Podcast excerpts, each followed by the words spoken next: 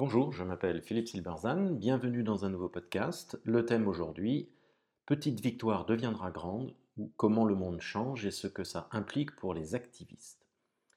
Comment le monde se transforme-t-il? Lorsque Charles Darwin a proposé sa théorie de l'évolution des espèces, il a imposé l'idée pour longtemps d'une évolution continue par petites touches. Un papillon noir devient un papillon jaune en passant par toutes les couleurs intermédiaires au travers de multiples générations.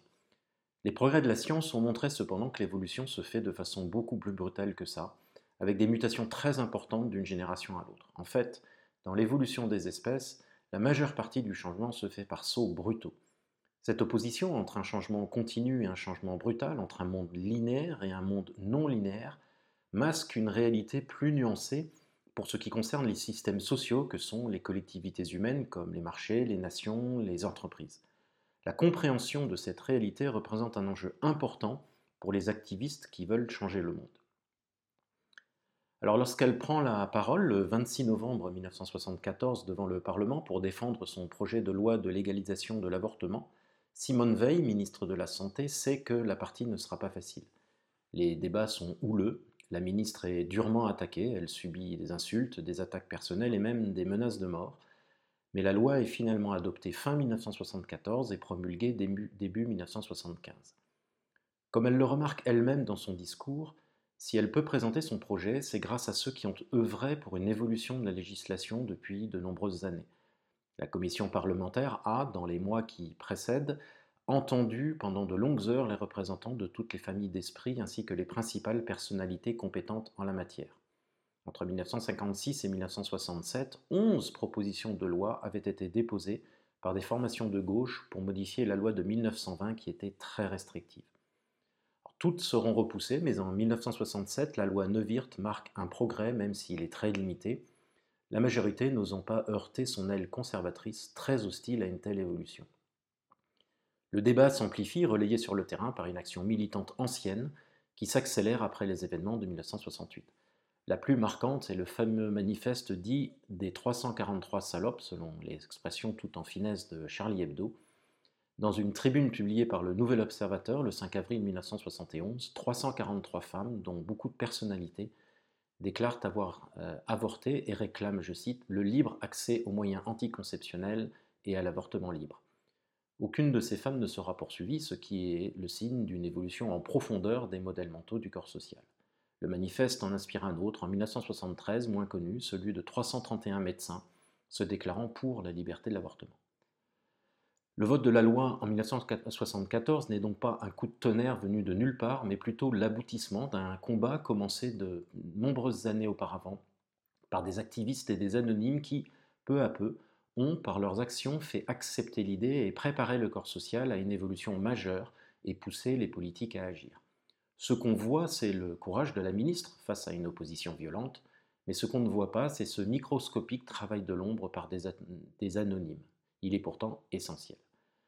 Ce grand changement, concrétisé par une action décisive après une longue période de petites victoires qui le préparent et le rendent possible et effectif, n'a rien d'exceptionnel.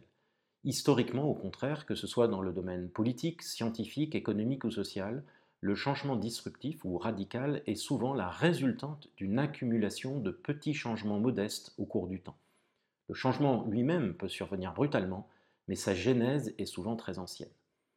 Ainsi, la révolution du low-cost aérien débute en 1971 avec le lancement de Southwest Airlines aux États-Unis, une compagnie aérienne qui compte seulement trois avions.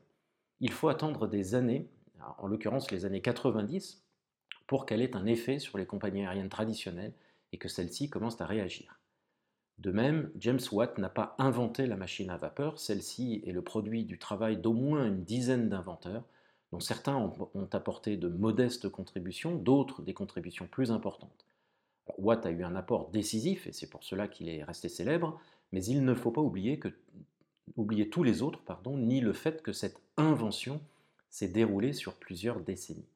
Ce n'est donc pas un éclair de génie survenu un jour particulier, mais le fruit d'un long processus, plein de petites victoires et aussi euh, pas mal de petites défaites. Dans le domaine scientifique, euh, l'écrivain Arthur Koestler relate dans son ouvrage Les Somnambules comment les pionniers de la science, Copernic, euh, Kepler, Tycho Brahe, Galilée, n'ont progressé que péniblement pendant près d'un siècle parmi le brouillard des thèses erronées pour pouvoir ouvrir la voie à la physique newtonienne, qui n'est donc pas née d'une simple pomme tombée d'un arbre. Euh, nous sommes des nains sur des épaules de géants, disait d'ailleurs le philosophe Bernard de Chartres au XIIe siècle, soulignant ainsi l'importance pour ceux qui ont une ambition intellectuelle de s'appuyer sur le travaux des grands penseurs du passé, y compris lorsqu'il s'agit de les démentir. Dans le domaine industriel, plusieurs études sur la micro-innovation sont également euh, compatibles avec l'idée de petite victoire. Par exemple, une étude très documentée du chercheur Samuel Hollander sur la diminution des coûts de production de la fabrication de fils de rayonne et de viscose euh, dans des usines Dupont de Nemours sur une période de 30 ans montre que ceci résulte pour plus des deux tiers d'améliorations techniques mineures plutôt que de changements majeurs. C'est d'ailleurs le grand enseignement de la révolution japonaise des systèmes de production à partir des années 1970. 20 ans de petites victoires ont amené l'industrie automobile japonaise au sommet. Ces petites victoires sont venues de la base, c'est ce que Toyota a appelé, euh, c'est que Toyota a construit est un système permettant des petites victoires. Ce système repose sur l'engagement des collaborateurs, notamment des ouvriers. Et cela allait à l'encontre du modèle mental manufacturier occidental façonné par Taylor, caractérisé par un changement uniforme, synoptique, c'est-à-dire dirigé par le haut, dans lequel le pouvoir créatif était retiré aux ouvriers et confié à l'encadrement. La véritable révolution japonaise est de mettre au point un système qui permet la petite victoire en bas et sa transmission à l'ensemble. Le changement disruptif est donc non linéaire, c'est-à-dire qu'il commence par une période d'incubation parfois très longue et sans effet visible, suivie d'une période dans laquelle les effets finissent par se cumuler et avoir un impact massif. Que l'on parle d'innovation, d'entrepreneuriat, de transformation organisationnelle ou de transformation sociétale, le phénomène est le même.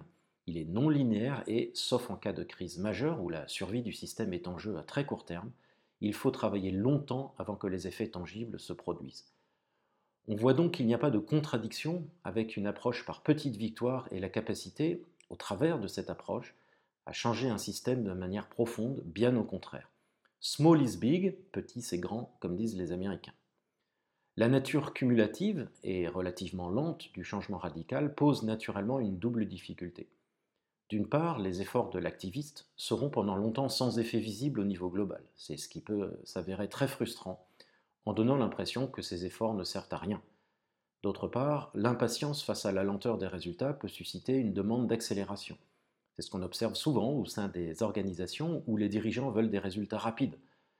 Je veux trois licornes d'ici l'année prochaine, déclarait ainsi l'un d'entre eux à sa nouvelle équipe euh, disruptive. Cette impatience est la principale source d'échec des programmes d'innovation et de transformation.